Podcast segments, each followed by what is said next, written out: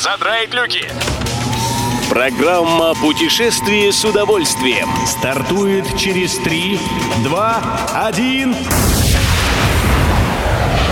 Приветствуем всех любителей путешествий. С вами Тимофей Гордеев. Сегодня в программе вы узнаете, насколько удобна новая смотровая площадка на Курской косе, когда начинает прием иностранных туристов Лаос и на какие зарубежные курорты стремятся россияне этой зимой.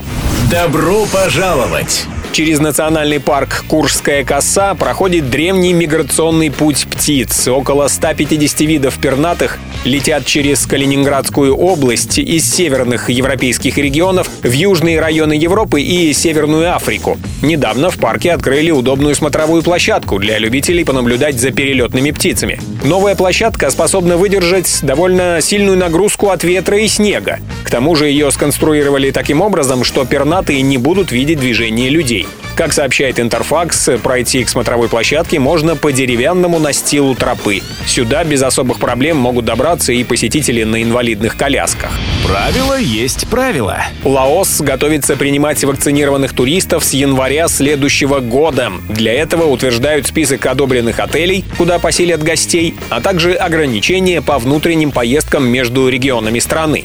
Как сообщает Туризм.ру, местное правительство разработало программу «Зеленая зона путешествий в Лаосе». Такими территориями будут столица страны Вьентьян, а также Ванг-Венг с его речными пляжами и Луанг-Пхабанг, входящий в список ЮНЕСКО. Для въезда в Лаос туристам понадобится виза, свидетельство о въезде, сертификат о вакцинации и отрицательный результат теста, полученный за 72 часа до поездки.